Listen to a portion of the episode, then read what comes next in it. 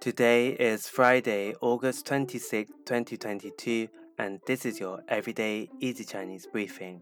大家好，我是林老师, and in under 5 minutes every weekday, you'll learn a new word and how to use this word correctly in phrases and sentences. Today's word of the day is show. Show, which means to receive.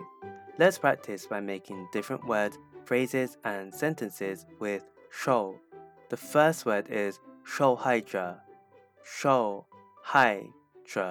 which means victim. Let's look at each character of this word.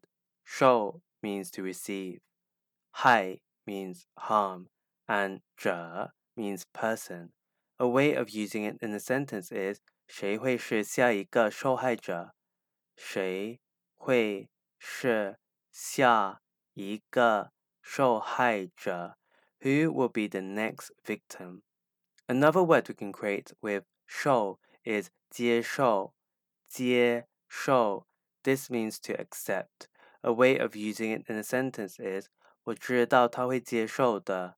我知道他会接受的。I knew he would accept. Finally, we can create the word 难受,难受, which means to feel bad. The nan here means difficult.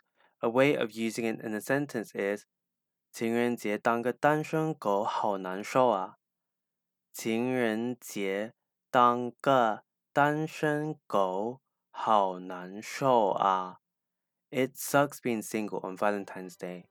Today we looked at the word shou, which means to receive, and we created other words using it. These are 受害者, victim, 接受 to accept, and 难受 to feel bad.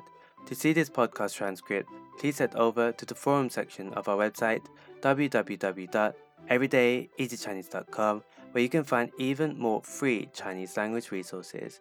See you again soon for more practice.